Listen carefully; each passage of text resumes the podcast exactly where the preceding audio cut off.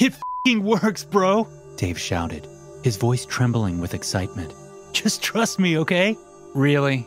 I asked wryly, before smiling. Come on, man. You can't expect me to believe this stupid Bloody Mary shit. His voice went up another octave, high pitched and whiny like a boiling tea kettle. But it's not stupid, I'm telling you, this shit works. So you really made your reflection disappear? Yes! I started laughing. Fuck off, dude. If you think I'm falling for this, he cut me off. It's not a prank. Believe me, it's real, and it's going to blow your mind. I rolled my eyes. Just try it, he pleaded. It's not like you have anything better to do. Think of it as a fun little way to pass the time on a boring Monday evening. We're too old to be acting like edgy teenagers who are terrified of getting embarrassed. He finished my sentence for me, but not in the way I had intended.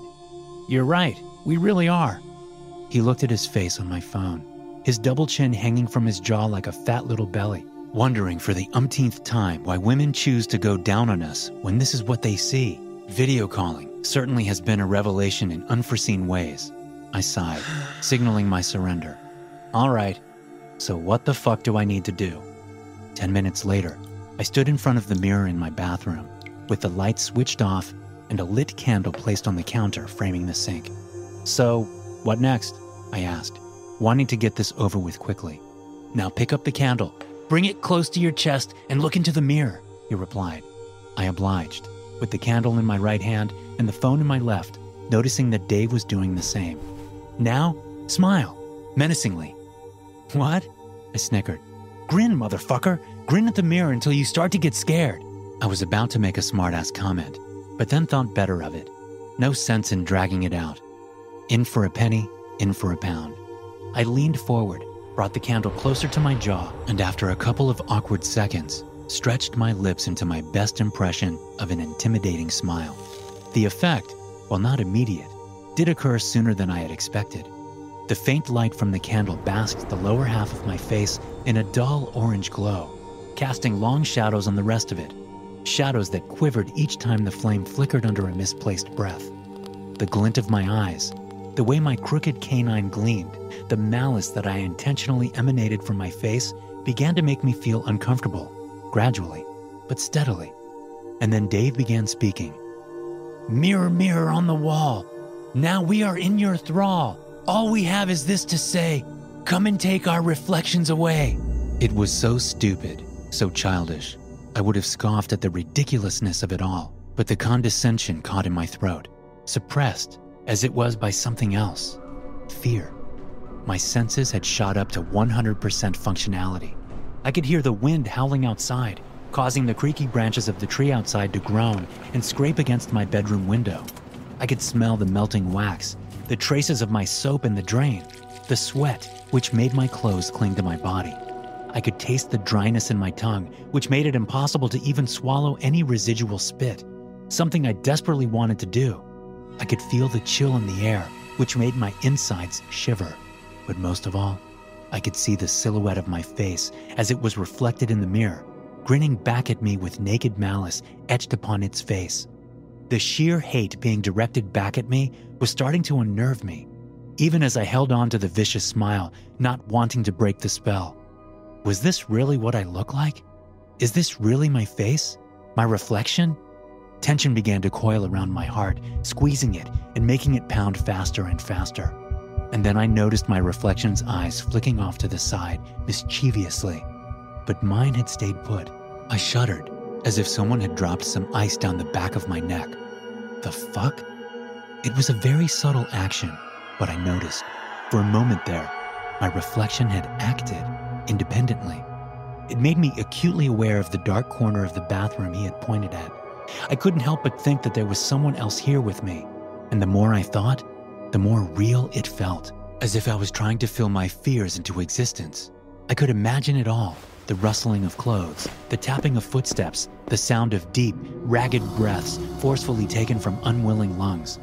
I squeezed my eyes shut. Not real, not real, it's all in my head. I tried to convince myself that my mind was playing tricks on me, then exhaled to calm myself down. I needn't have bothered, because all thoughts related to it were wiped clean off my mind as I opened my eyes and glanced at the mirror.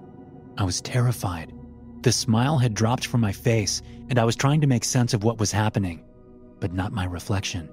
He was staring at me, his lips still twisted into a grin and his face frozen into a menacing rictus. I jumped back, startled. It's working, isn't it? Dave whispered. What the fuck, Dave? I swore under my breath. What the fuck is happening? Wait, it'll only get better now. No! I yelled, my eyes fixed on not my reflection. End this now! Before he could reply, something changed. My reflection moved, his pupils rolling back into his skull, leaving behind milky white sclera that gleamed under the false candlelight. Still smiling, always smiling. Then he disappeared with an audible pop, causing the surface of the mirror to ripple, like someone had dropped a rock into a pond. See? Dave screamed. It works! Stop this, Dave. End it. I don't know how, he replied. It'll end on its own, but don't worry. This is the worst that happens. Your reflection will be back soon enough. I dropped the candle, jumped at the light switch, and flipped it on, feeling relieved as light flooded the room, sweeping aside the dark, heart pounding in my chest. I ran my fingers through my hair. Holy shit, dude, I said as I stood once again in front of the mirror, sans my reflection. It really worked. It was like I wasn't even there. The light rays falling on the mirror and just passing through me as they retreated back. It's some truly freaky shit, isn't it? I nodded feeling pumped as adrenaline began coursing through my system. How did you even find out about this? Well, I was on the internet and that's funny, I interjected. What is? I can still see my reflection in the glass screen of my phone. Does this thing only work for one mirror? He looked confused. I don't think so. But I could see my reflection, a faint outline of my face off to the side of Dave's decidedly clearer head, an outline that steadily grew darker, like a splotch of ink on a napkin. Then the reflection smiled at me. Dave? I warned, eyes widening as I realized that my reflection was standing behind Dave. Before Dave could so much as open his mouth, an arm shot up from behind him, wrapped around his neck, and began to squeeze. His phone slipped from his hand and went crashing down on the ground. I stumbled back, my hand flying to my mouth in shock and terror as muffled sounds of Dave fighting off my reflection drifted through the phone before falling silent as abruptly as they had started. My fingers trembled as I held my phone in my hand, wondering what the fuck I should do next. A soft tapping drew my attention. I looked up and saw my reflection knocking at the mirror from his side, a mischievous grin still slapped across his face. When he saw he had my attention, he pointed behind me. I whirled around and saw Dave, or his demonic reflection, standing in the corner, eyes sunken into his skull, smiling at me like a madman. I gasped. Just a second ago, he was halfway across the town, locked in a life or death struggle with my reflection. Now he was here, right in front of my face. He lunged at me, so I chucked the phone at him and bolted out of the bathroom, not stopping until I had run all the way out of my apartment building, after which I took a cab and went to my parents' house and dialed 911. The cops found Dave's mutilated corpse in his bedroom, entrails ripped out and tied around his bluish neck, affirming the fact that what I had seen was real terrifyingly so. To this day, I'm still petrified of mirrors. Thanks for listening. If you enjoy these stories, be sure to subscribe to the podcast and check out some more of my episodes here.